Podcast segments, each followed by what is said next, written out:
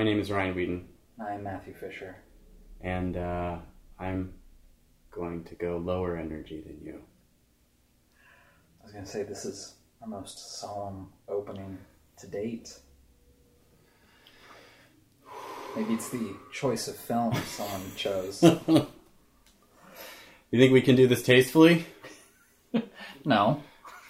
I mean, I've got a blowjob joke in in the loaded, ready to go. Well, Stay tuned. uh, wow, okay. Yeah. Blowjob joke on the horizon. Indeed. Looking forward to it. There's a we- just passed a billboard that says 257 minutes until blowjob joke. We're, it's not going to be that long. No, it's, we'll get that one out early. I have a new love in my life. Yeah. Yeah. I haven't seen the movie yet, but uh, Tom Holland, the new Spider Man, Mm, mm-hmm, mm-hmm. uh, and it's not because of anything that he did in Spider Man. Still haven't seen the movie. I might fall in love with him. You know, he seems like a little Spider Minx. you know? Uh, but I saw him in a lip sync battle episode Oh. where he did start out doing Singing in the Rain, Okay. which I know that you haven't seen. Mm-hmm. but then it transforms into Rihanna's umbrella because he's singing in the rain. He's Oh, yeah, got an that makes sense. He does it in full drag, like fishnet stockings and like corsets. Oof. That boy can dance. Yeah. And as you know, longtime listeners will know, uh, my level of attraction goes up infinitely if you can dance. Yeah. and he really can and he like knocks it out of the park like Oh. leans in heavy to the like the drag shtick uh but then like can actually dance on top of it Oh. and yeah so i feel bad because he's 21 it's outside of my comfort zone Right. What was that? We had we came It- up with it's half your age plus seven Okay. is usually like the acceptable bar and even like not in terms of like looks but just in ter- terms of like maturity like i can't go lower than that anymore Yeah. like it's just different mindsets but i might make an exception Can you imagine the ego on that kid though. I'm in a blockbuster movie at 21. no oh it's gonna be like d- dating justin bieber All over again. oh that was worse than our time together so did you watch anything outside the podcast this week I did. yeah Um, I finally got around to watching, and I know I'm saying this wrong. Okaya. Oh the bong joon-ho movie Mhm. Yep, yep, yep. You say finally as if it's been out for ages. Yeah, it came out last week, didn't it? yeah. well, I feel like that's something I wanted to watch immediately and didn't. Ah. So I was on vacation. Da, da, da, da. Anyway, um, I haven't seen a movie by that director that I don't like yet. Barking dogs don't bite. I liked it. Oh, Yeah. interesting. Yeah. Uh, but um, this movie I think is good. Um, it's very it's he's his like moniker of being the South Korean Steven Spielberg is really starting to show in this movie, particularly. I feel. Um, He has that moniker? yeah. I had no idea. Oh. Well, maybe I just read that somewhere, or I made it up in my head. Either way, uh, it really feels it feels like a Spielberg blockbuster, but Okay. with like a cynical, a more cynical edge to it. All right. Um, I love. I mean, Tilda Swinton is great. Um, the little girl is really good. Paul Dan Dano is actually pretty good. He- He's a real hit or miss actor for me, but I liked him a lot in this. How much does he fart in this movie? He doesn't fart. Oh, okay. at all. But Oh. the uh, titular uh, porcine character definitely has some turds and farts all over the screen. But Jake Gyllenhaal is in this movie, and he is unhinged. Really? it is an intense performance. More or less intense than Nightcrawler? Uh, more, but in a different way. Oh, really? Yeah, it's it's like watching a cartoon. Really? Yeah, he's it's intense. All right. And you know, Tilda Swinton can choose some scenery when she wants to, but Mm-hmm. I think she gets a little out acted By J.G. Hall? Yeah, it's recommended if nothing else for that for his acting in that. But um, I like it. It had it has a cynical, like I said, it's a, it's a Spielberg movie, but with a cynical edge, Okay. and it's way more. It's like as far as getting uh, original content in a blockbuster, which you don't really get anymore from Hollywood. It's all like superhero movies. This this is great. It's Okay. really it's really good. It's a good story, and it's also it's bilingual. There's uh, like switches naturally between English and Korean all over the, the place, and um, I don't know. I, I I liked it. I recommend it, um, especially if you're a fan of this director, like myself. Um, he hasn't blown me away for a while, but still way up there.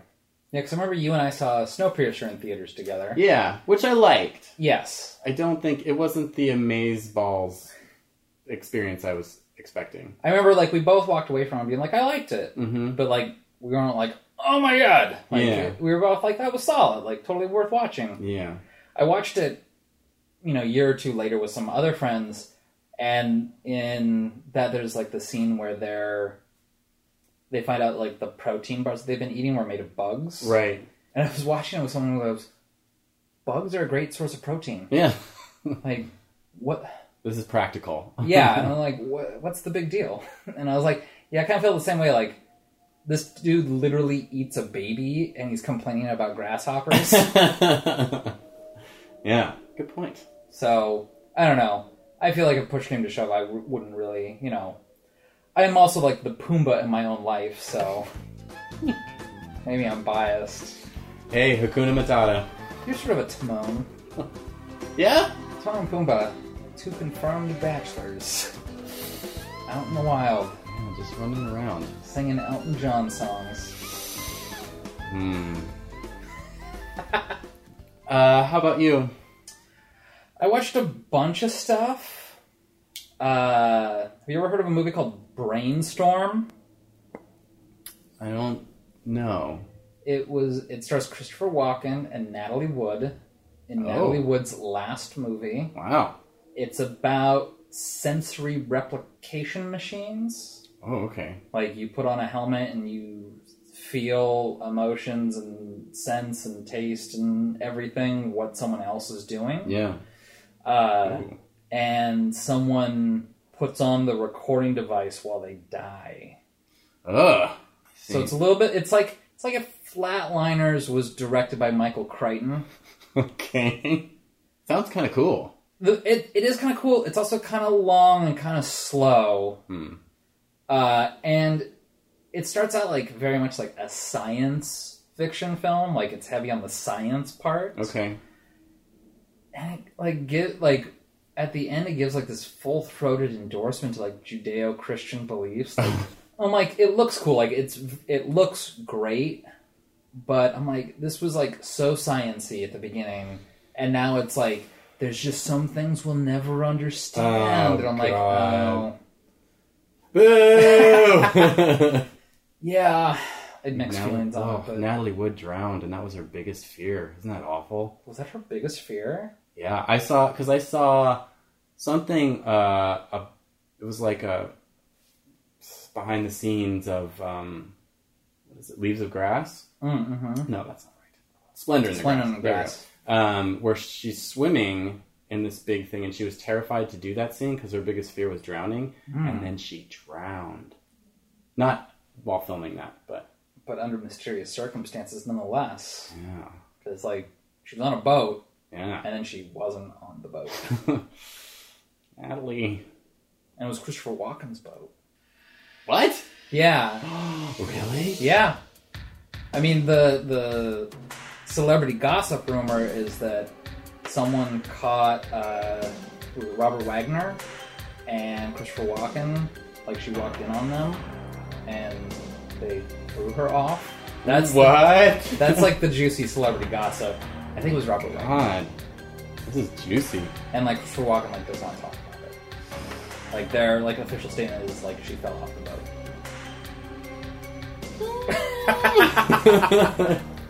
not to perpetuate rumors. I'm totally. When I go home, I'm gonna just internet hole this. I'm going down that rabbit hole.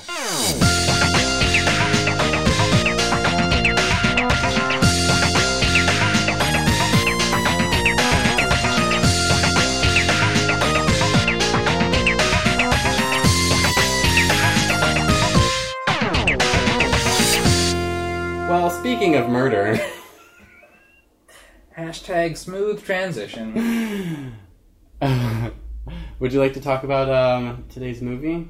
I would. Why don't you uh, introduce it for us? Great. Well, uh, the movie that I picked for this week is uh, Fritz Lang's 1931 masterpiece, M. Just the letter. Now, before we dive into this, Uh huh. I'd like to ask you what was your motivation for choosing this? I had a few. Okay. Um, a big one was that last season I focused a lot on movies from the last 20 years or so. So I wanted to pick something older. Mhm. Um, I wanted to pick something uh, in a foreign language. Uh-huh. So this kind of fit both those bills. And, uh, you know, after watching it today, I'm going to throw in there that uh, it's a it's a stylish piece of cinema that um, I don't feel like enough people know about, Okay. and I want to spread the word about it. Okay. It's about child murder. It really is. Like there, there's no way to sugarcoat that. no, yeah, the first uh, sequence of scenes is literally um, Children. a little girl getting getting killed. We Well- don't see it. The, the like the very first scene is like the children playing like hopscotch or whatever Right. with like the children's rhyme about being murdered. Yeah. And what's interesting is that so this was his first talkie or first like movie with sound. Yeah. 1931 Yeah. is where this is from, and uh, he starts it off with black screen and a bell dinging.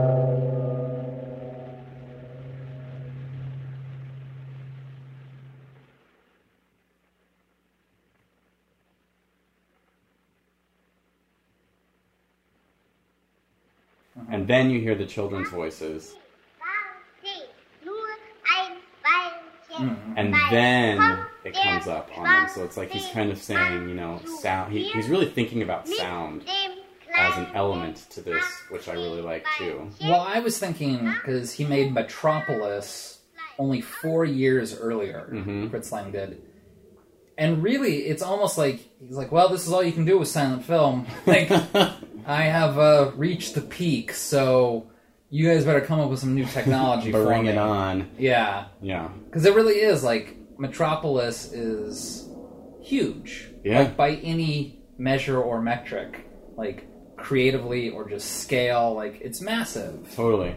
And then M, like in, in comparison to scale, is small, but he like already had a full understanding of movies with sound, like that new medium. Right. He already seemed to grasp and understand. Right. It it comes out as a as really a fully formed movie. Yeah. You know, like it wasn't like he was there were a couple times where it feels like he's experimenting with sound a little bit, but for the most part it's successful, I would say. Because there, there's a couple times in the movie where it goes completely silent, Mhm. and that feels more like a uh, conscious choice on his part than like, oh well, we don't know how Yeah. to make all these sounds, you know, because it's always Definitely. broken by like something shocking, like a whistle or um, I don't know. There's a couple times where it happens, but uh, it's it's really you just you just get the impression that he was really thinking about how sound can be integrated into film. Yeah, because he uses sound a lot that's not necessarily on the screen, like like the the whistle motif. Yeah, Like rarely do you see the character whistling it on screen. right. Only once, I think. You hear it off screen, and it tells you that that character is nearby. Right. Like you don't see him, but you know that he's somewhere within, like you know, uh, close proximity Yeah. to what you're seeing in frame. Yeah, and he does that immediately too. It's you know we see him the first time we see Peter Lorre, who's the character on screen. It's his shadow over the post, the wanted poster for the child murder, and then I think I'm not sure if he's whistling as he comes up or if it's like right after that, but it's like you know that when you hear that whistle that it's associated with him, and that was that's actually the first time that it was on film that it was like a, a little musical reference was used to signify a character. Mm-hmm. Um, so good job, Fritz. I mean, he's German. Listened to Wagner probably his whole life. Yeah, Probably had an idea of how to use a leitmotif. indeed. I wanted uh, I wanted to talk uh, for a split second about Fritz Lang, the man. Yeah. Um, he so he made this movie in 31. Uh, Hitler came to power in 33, in January of 33, and um, Joseph Goebbels of all people called him into his office because he was making a movie that was kind of like not so happy, not so like praising of the Nazi Party. So Joseph Goebbels called him into his office and was like, "Okay, we're gonna ban this movie that you're making now. Just you know, ugh, it doesn't make us look good." He's like, "But I want to offer you this job as head of like our, you know, film company, and like Yeah. whatever." Ministry of Cinema. yeah, he's something like, "I want you to do that," and like Fritz Lang. You know, kind of surveyed the situation. You know, was like, mm, "Let me think about that," and then left that night. he's like, "I'm going to Paris." Bye. Wow. Okay. Yeah, he's he just he just saw the writing on the wall and was like, "I'm getting out of here," which was good on him. Yeah. His wife, who at the time helped him write M, Okay. um, was starting to sympathize with the Nazi Party, Oh. so he got a divorce from her and took off. Really? Yeah, Wow. she helped him write Metropolis too. All the stuff in the twenties. Which is weird because Metro- Metropolis has a lot of like, you know, it's sort of a you know, it has that science fiction hyperbole of like a class system. Right. Um, it's weird and like the the perils of you know a prejudiced society and things like that. So Yeah. it's weird that someone who ended up ultimately sympathizing with the Nazis would, you know, write, you know, basically an allegory for or help write Yeah. an allegory for like yeah the perils of like yeah a society with like a structured class system and prejudice. It's funny how you can how you can switch like that. How, and uh, you know, I blame I blame Goebbels a lot for that. Like when if somebody's in charge of propaganda in such a way that it really like warps your, it can warp somebody's uh, sensibilities if like you the just Lion King did for us. yeah, indeed. It's it's it's Hitler, Joseph Goebbels, and Walt Disney. I mean, right there. History's greatest perverts. but so I don't know if this was a thing already in cinema, but like it it, it, it jumped out to me that like so the, there's the mom of the first of the child who ends up dying, and she's looking at the clock, and like at one point it says noon, and then she looks up a little later and it's you know 20 minutes past, Mhm. And then she looks up later and it's 1:15. Okay. And I don't know how often we get that as just like showing us the passage of time. You know, like it almost seems like that's something that would have been written in as dialogue. Oh, okay. You know, whereas this is actually just showing us. We just infer that time is passing, and I think it's just a sophisticated move on on screenwriter or director's part um, to show us that time is passing. You know. Um, there's just a lot of sophisticated moves like that throughout this movie that uh, I think is impressive for 1931. Yeah. Uh, I'm not super well versed with silent cinema. I mean, most of the silent cinema I know is uh, comedies. Mm-hmm. Like, I don't know too terribly much about like silent dramas. Um, but in that sort of that same scene when like the mother's calling for Right, Elise, I think is the child's name, Elsie. Elsie. Yeah. Uh, it's she she calls for her and it, the camera like looks down a spiral staircase Uh huh. and then like she calls her again and the camera is at like an empty seat at the dinner table Yeah. and that reminded me so much of another movie about child murder uh well, not movie but the twilight the pilot to twin peaks oh. because Oh, right. Yeah. there's the scene when like the mother is crying after she realizes that Laura's dead, Right. and the camera is just looking up at like the empty hallway and like the ceiling fan spinning. Totally. Yeah. Um, and at school, at the high school, when it's start, starting to circulate around the kids, like Yeah. the high schoolers, um, she you see her starting to get nervous, and she looks outside, and like a girl is like running outside crying with like her hands, and there's no real dialogue. You hear like the girl crying, and then it cuts back to to Lara Flynn Boyle, and she's crying Right. as and then it like cuts to what she's crying at and it's the empty chair where Laura would have been. Right. I mean, it's in frame. I don't know if that's where Laura would have been. that's definitely the implication by like the camera cutting to the chair. yeah. Uh, and it, like it was just that yeah that David Lynch used like staircase with like at the mom's or at the parents' house, Right. and then like the chair at the school, and like Fritz Lang used the staircase in like the apartment building, Right. and then the chair at the dinner table. And like, then to like seal the deal, he shows uh, the balloon that Peter Lorre bought for her earlier, just like floating up, getting caught in lines. And then the freaking ball she was bouncing, you see it just like tumble down. And they're all like, just. It, it's not saying like, oh, guess she did. You Yeah. know, it's like these are this the absence is enough for you to infer that like, oh, she did not make it. Yeah.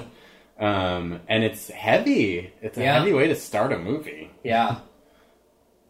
Yeah, I mean, there's not many film. I can't think of many other films that deal with this heavy of subject matter in this way. Yeah, that kind of look at it in an unflinching way. yeah, Uh, I mean, there are definitely movies that are sort of like fantastical or like a period piece or something that you know might take place during you know warfare or something that like dealt with you know infanticide or something. hmm But to deal with it like in a modern setting, I mean, modern for 1931 yeah, uh, it I don't know. I can't think of another movie that really was bold enough to take that step. and it's cool what he does right after that because then he focuses on like the hysteria that it's causing in the town. How quickly they become like a police state. Yeah, and it's it's cool. It's it's well written because it's like it's it's basically a series of vignettes, right, of characters that are that aren't connected to each other, but by like a line will happen that connects them together. Do you know what I'm saying? Yeah, because I, I made a note here that really like we're introduced to the character of Peter Lorre, but he doesn't have really that much screen time Mm-hmm. until like the last act. Yeah. Like we see him for a little bit, and I actually wondered like if I didn't already know that Peter Lorre was the star of this, would I identify this character as the killer? Mm-hmm. Because really, like the first time we see his face is when he's like, Playing with it in the mirror. yeah, when he's like making like smile motions with like his fingers in his face in the mirror. yeah. Uh, and I and I started thinking like, if if I didn't already know that Peter Lorre was the murderer, would I as an audience member know that that's the villain of the story? And I think uh, we're supposed to know that because there's a voiceover Okay. of either the uh, police chief or somebody describing like what this type of person would be like. Okay. Like, what kind of mentality it takes to be a murderer like Okay. this. And so then like that's when it cuts to Peter Lorre playing with his face. So I think it's supposed to be inferred that like yeah we're talking about this guy, okay. um, which is so savvy, you know. Okay. To- Yeah. It's really sophisticated to be like, we're going to be showing this thing, but this other guy who's off screen is going to be talking. Um, and you're going to understand from what we're showing you that this is what we're talking about. Okay. You know what I mean? Yeah. There's lots of that in this where there's like voiceover stuff that wouldn't, I don't think would work um, without sound Okay. there's like where was it uh so yeah there's the montage of searching like they talk about the candy wrapper right the police officer is talking about how like this is a lead we have and then that entails like searching in this radius and then searching in this radius and going to various candy stores. And then uh, it's just showing a montage of all that happening. And i don't think you would completely understand what was going on if you didn't have the voiceover going over it. I was definitely thinking like, how many title cards would this yeah. require yeah. if this wasn't a talkie? right. Like yeah it, it requires so much sort of explanation in order to get the plot across but like he does it in, in like a co- compact manner. Like it's not like it's all exposition. It's like telling and showing all at the same time. Right. They're explaining the process and they're showing you the process and like just like little things like as they're like drawing like the spirals out on like the map to like show like the you know the circumference and like the area of like where the search is taking Right. place. It's sort of like visually stimulating. Like the the, the spiral itself is sort of you know eye catching Yeah. And like just the idea that there's going to be this like the main story is the the voice that this guy is talking. Mm-hmm. Um but showing something different underneath while he's talking, I think is kind of a new concept at that time. You know, Yeah. like you would always just be seeing the people talking if they were saying something, but then this is doing is kind of subverting that a little bit, showing there's different ways to tell a story. And I think there's even a time too, like right after that, when he's talking about how people are uh, like he's like there was we had this case this, this other time where people would you know give us discrepancies in their in their de- descriptions and it's the guy the two guys like fighting over green and red like what color some other murderers like yeah. the Yeah. hat they were wearing Natürlich, Herr Kommissar. Die Mütze war rot. Herr Kommissar, die Mütze war grün. Die Mütze war rot. Die Mütze war grün. Rot, grün, rot, grün. that's basically a flashback you know because it's like he's like oh yeah we had this thing this one time and then it cuts to that scene um, i feel like that's kind of different and weird too you know like he's Sure. breaking up the timeline in a way that would probably i'm guessing kind of be jarring at the time. I don't know.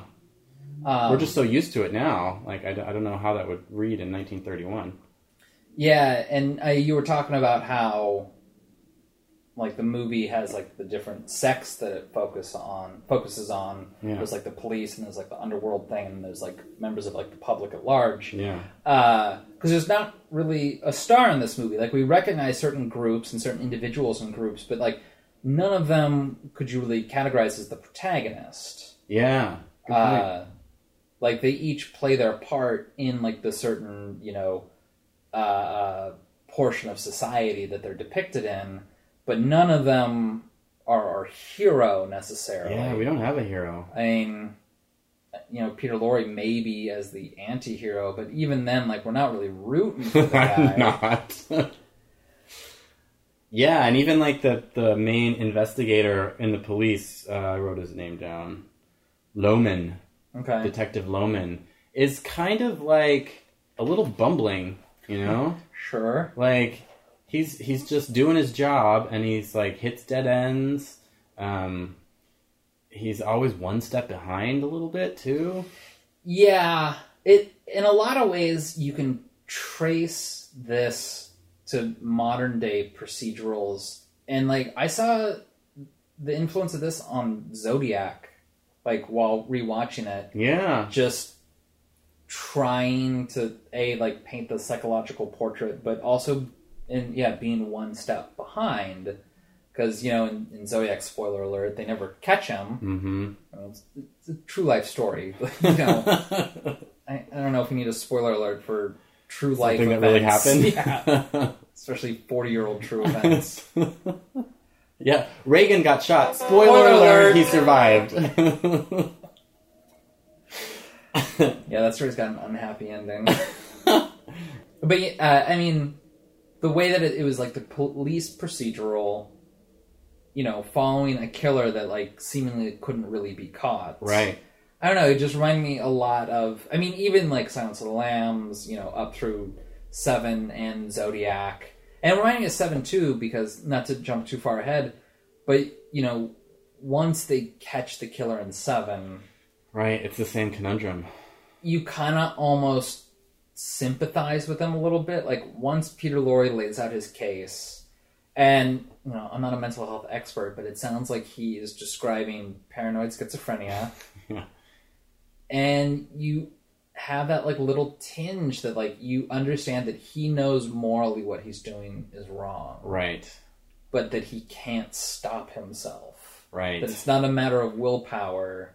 Like he loses control and he loses sense while he's doing this. Right. Um, But then that's it makes it really hard at the end because then it's like, well, you know, can you apply that to anybody? It's like, oh, then there's there's even one of the like beggars guys who stands up and is like, yeah, we've all said that before the judge. like I couldn't help it, Yeah. you know. So it's sort of it's tough. and it has that moral quandary at the end that is like, does the state have the right to execute someone? It's like, No. You know, or does the mob? yeah, it's like it has the right to, you know, detain you and stop you from doing crimes. Does that entail state state sanctioned murder? yeah. And like it has this like just wonderful moral quandary at the very end. And it doesn't answer the question because we don't know if he's guilty or not at the end. We never get a final verdict. I mean, we know he's guilty.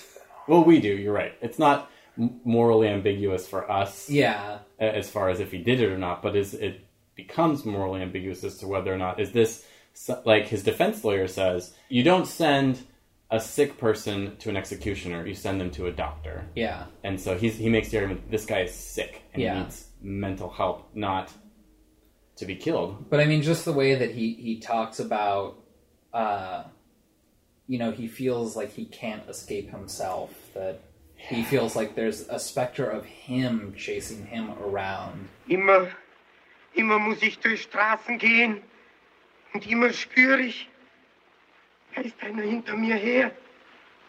Das bin ich selber und verfolgt mich. Lautlos. Aber ich höre es doch. Ja, manchmal ist mir, als ob ich selber hinter mir herliefe. Ich will davon, von mir selber davonlaufen. Aber ich kann nicht, kann mir nicht entkommen. Muss, muss den Weg gehen, den es mich jagt. Muss rennen, rennen, endlose Straßen. Ich will weg, ich will weg. Und mit mir rennen die Gespenster von Müttern, von Kindern. Die gehen nie mehr weg. Die sind immer da. Immer, immer, immer. Did you did you watch that Louis C.K. show, uh, Horace and Pete?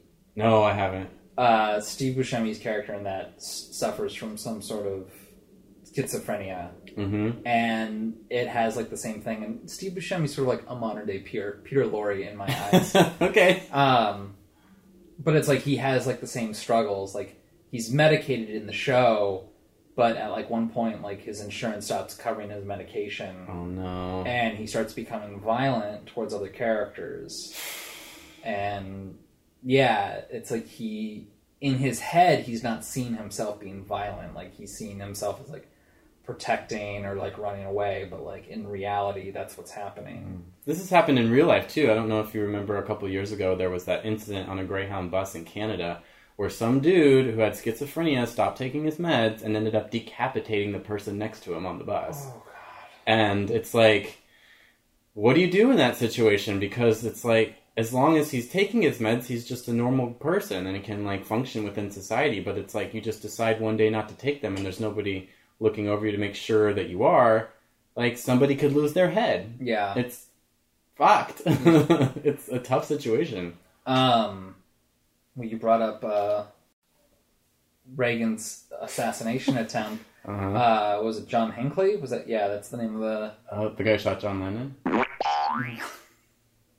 Shit. that's mark david chapman Oh, okay. uh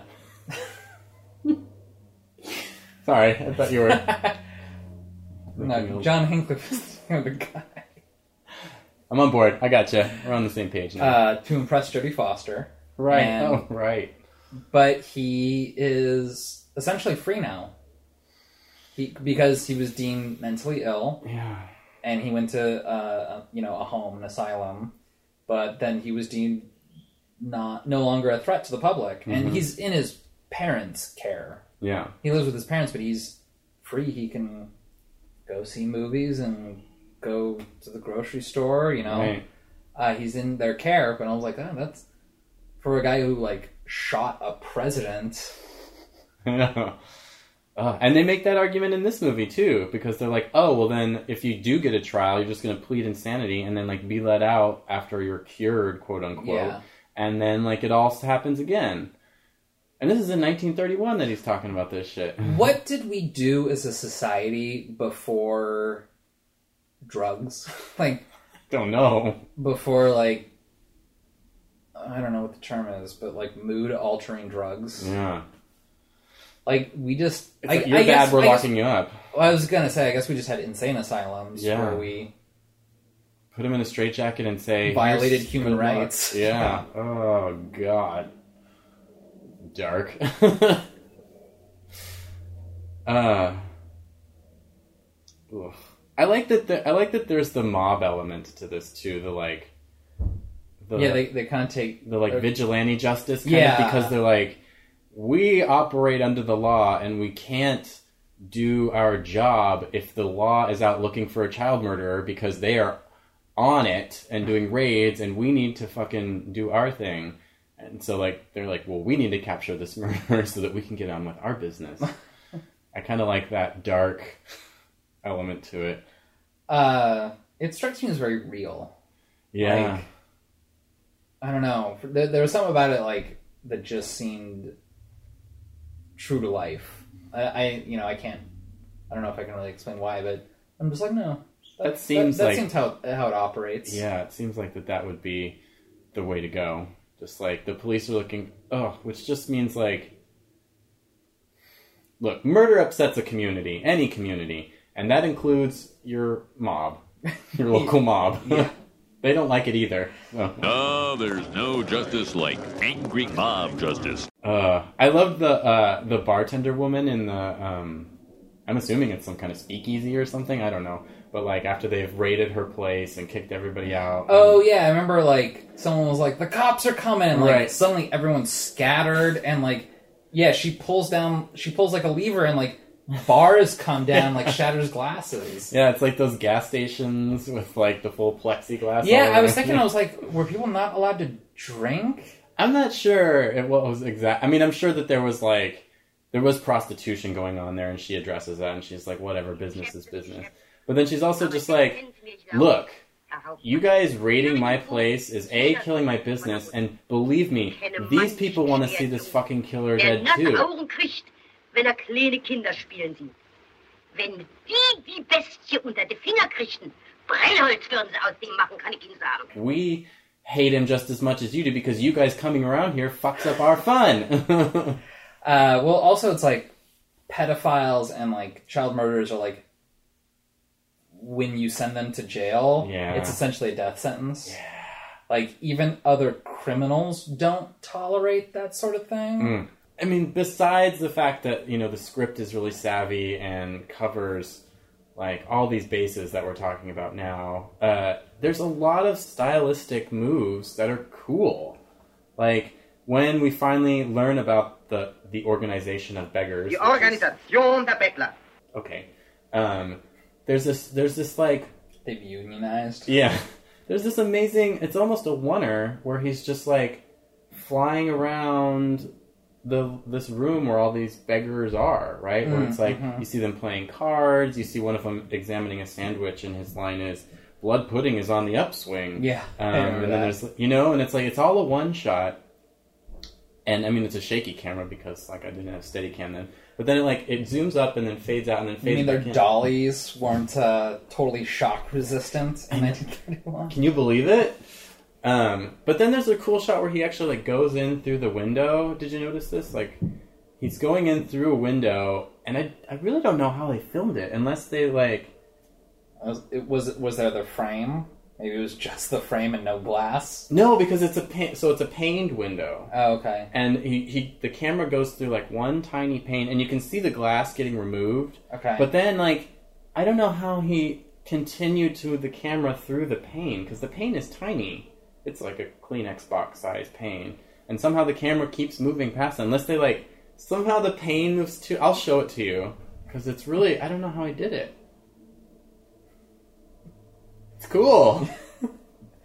I mean, Fritz Lang.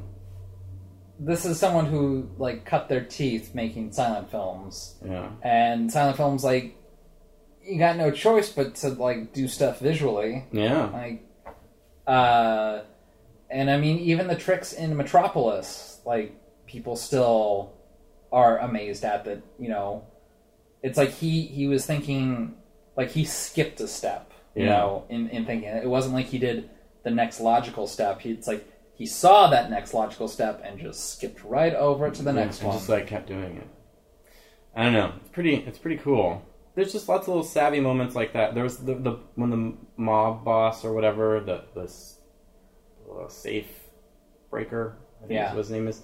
Um, is talking to his group of other mob people and is is just like we need to figure out how to get to the, how to get to this guy. And then he makes like a gesture with his hand, and then there's a cut to the police chief making that exact same gesture. They did a lot of like the the mirroring of like gestures and like because there was one where like it was like all the police were like sitting at a table like discussing like how to do things, and then it cuts to the mob and they're all sitting at like the same spots at the table, Yeah.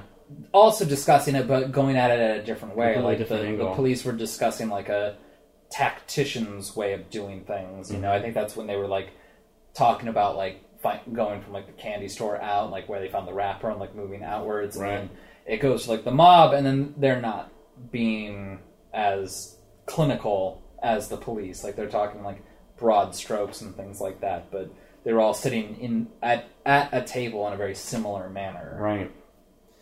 Um, and there's also just like it, it's the way he moves around, uh, like time and space is great. Like so at the end, before we get to the the um, abandoned brewery, I think is what it is, Oh, where they have yeah. the trial, quote unquote. Yeah. Um, the way we get to that part is they're inter- uh, our main detective uh, Lohmann is interviewing that one guy who got left behind, and uh, he's like, "Where are they having it?" And he's like, "Okay, fine. Well, they took him to this place."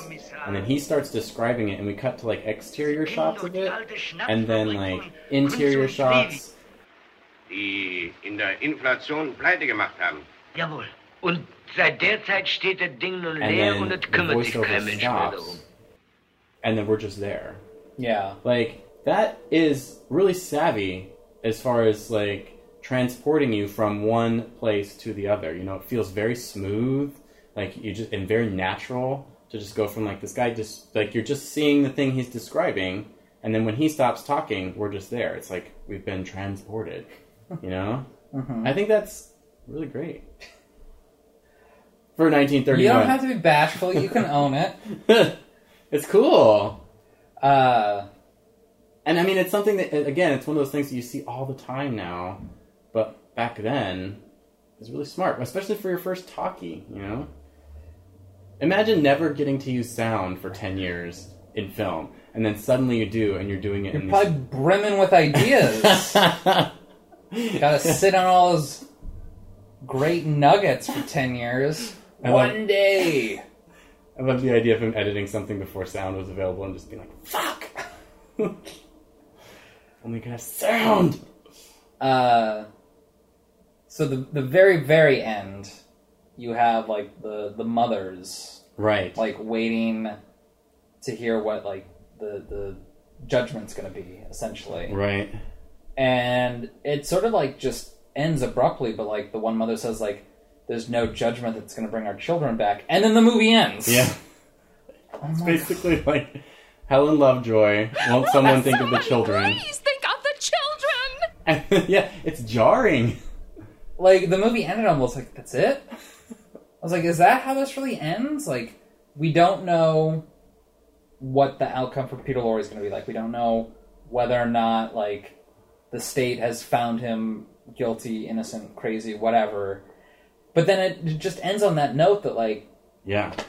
it doesn't matter what it is like nothing's going to fix what's been broken Yeah. uh and then yeah and it's like roll credits It's like, did you ever watch film strips in like elementary school or something, and then like it runs to the end and it just starts Yeah. flapping? Yeah. Like that's probably what happened when this movie ended. It's just,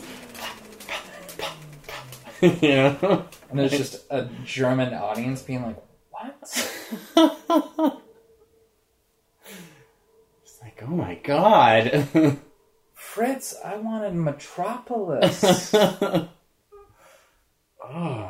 I'm gonna join the Nazis now. I don't know. It's uh, it's an intense movie that just feels way ahead of its time to me. yeah, Like, Like- it's basically a proto noir. I was gonna say this movie feels at least twenty years ahead of its time. Yeah, he's one of the greats, and uh, He's also like quintessential. Like when you think of like right, I know what you're gonna say. total like art house like controlling director, it's like he's got like the monocle Uh-huh. and like the bald head and just everything. Do you picture? I just picture him picking up a big megaphone and be like, "Do it again!" exactly. No, absolutely. Yeah, I think that's I think that's accurate actually too. Seems like that kind of a guy. So we were 257 minutes away, and uh, It looks like 28 seconds has passed, so how many minutes away are we from that blowjob joke? Oh, it's uh, next exit. We should take it right now. Oh, Yeah. okay. Um, there's uh, we said a lot. We were saying a lot of nice things about Fritz Lang and uh, his directorial style and like in, inventiveness. Um, there is one shot that I take umbrage with, and that is of uh, Detective Lohmann talking to someone on the phone, and for no particular reason, we cut to under the desk. And there's like this oh my weird god! upshot of his yeah. crotch. Yes, And it's like it's like The place all you would- the moose knuckle. it's the place you would hide if you were giving someone a BJ yeah, while at their desk. yeah, absolutely. And that's all I could think about during that scene. It, just the prime blowjob exposure. Yeah, or like you're hiding from someone who might come into the office. It's a weird place to put your audience. It's just Definitely thought about that. what it's just I don't know. And I, I think he's just trying to break up the the visual style, which good on you, but I think this is a miss. So was that the blowjob joke? yes. Oh, I thought it was gonna be like uh, Badum Ching. Oh no. I, um, let's see. Um, You blew it. there it is. There it is. Yeah. Question to you: uh, Do you like this movie? oh, of course. Oh, good. Okay. I mean, it's sort of unequivocally a good movie. Yeah. Okay. Good. Uh, this is one of those movies. Like, if you don't like it, do you even really like movies? yeah. Do you understand what filmmaking is? all in all, if you haven't seen this movie, please do. I think Yeah. I think you'll really like it. Yeah. It's a movie that I, I really highly recommend. And I know it's maybe a tough sell because it's old and black and white and in German, but you're gonna like it. I promise you. Everybody will like this movie.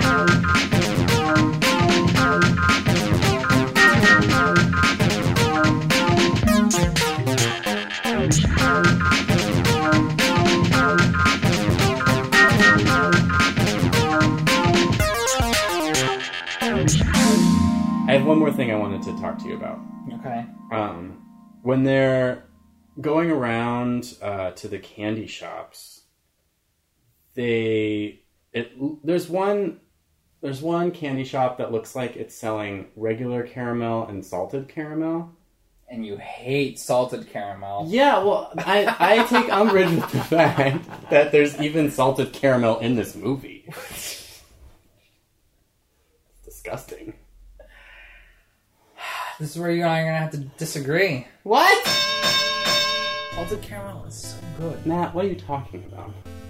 Salty, sweet, like there's nothing better in life There is than putting your hands together to form the salty sweet combo. There's a time and a place for salty and sweet, and it's not with caramel. Caramel is a sweet confection, period. All right, where do salty and sweet mix appropriately? Um, cheese and apples. You just gotta Um, be ha- or, or healthy about it, don't you? Don't put salt in my candy. I don't like it. Nutella on saltines, salt on caramel, caramel on corn, popcorn. That is all right, all right. Kettle corn is delicious. okay. I'll I'll agree with that. But that popcorn's a thing that can go salty or sweet. You know, you can go either way with that. I don't know, man. Salted caramel is okay in my book. Oh god. Do we have any listeners out there who agree with me that salted caramel is gross? Cuz if I'm the only one, I'm willing to uh I'm willing to step down. See, the problem with this is that I'm a blowhard, so people will take your side just to not be on my side. I will take any people on my side that I can, regardless of their blowhardedness, aversion, blowharded aversionness. Mm. We'll ruminate on that later. Yeah. Anyway, what's what do we got to follow this? So you know how earlier I described this movie as being unequivocally good? Yes. I'm gonna make you watch a movie that's the exact opposite. Oh no. Which is to say that it's equivocally bad. oh great. Okay. Uh, you'll watch it and you'll think that was terrible, and then you'll think about it and you're like, maybe it wasn't. Okay. It's a late Francis Ford Coppola movie called Twixt. Oh, okay. Came out in like 2011, I haven't seen it. and you're really not gonna know how to feel about this one walking away. Twix, like the candy. Twixt. T W I X T? Yeah, there we go. Okay. Twixt. Twixt. Yeah. Okay. I'm up for it. All right. I don't have a choice. hey, let's plug our junk. Let's plug our junk. Follow us on Twitter at X-Rated Movies. A lot of fun stuff happening there recently. Um, we're also we have an email account. It's uh, ex.rated.movies at gmail.com. x.rated.movies. Need the spelling bee here. Can you use the word in a sentence? Uh, like us on Facebook at Rated X Movies. Yeah, and if you've got some time, write a little review on the iTunes or uh, throw us a few stars there. Or, or subscribe. Yeah, subscribing's a fun way to do it too. Rate, review, subscribe. Any combination of those three are Any and all are welcome. We do have a Patreon, and I've set up a couple goals there. So if you want to help us uh, go to a podcast convention in December or uh, help us get new microphones, that's where you can put your dollars. Insert your dollars here. Um, We also have an Instagram account, that's right. X-Rated Movies. I mean, just lots. We're on Reddit for crying out loud. Yeah. Look for uh well basically the all caps movie ones. but it's uh in the Seattle podcast subreddit. yeah. Um, we're we're doing stuff there. Uh, Wow, I feel like this is the the first episode where the closing is as long as the rest of the podcast. I mean, our junk just keeps growing that we need to plug. It's going to be an unpluggable junk here soon enough. Just We're gonna have to have a podcast that's just our junk plugging.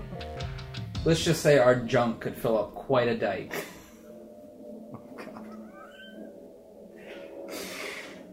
I mean, like a dam. yes, I knew what you meant. I was right. I was on board. Thank you for listening. If you're still there, listeners, we'll see you next week with Twixt. Twixt, a candy that should remain sweet, not salty. Salty and sweet. End of podcast.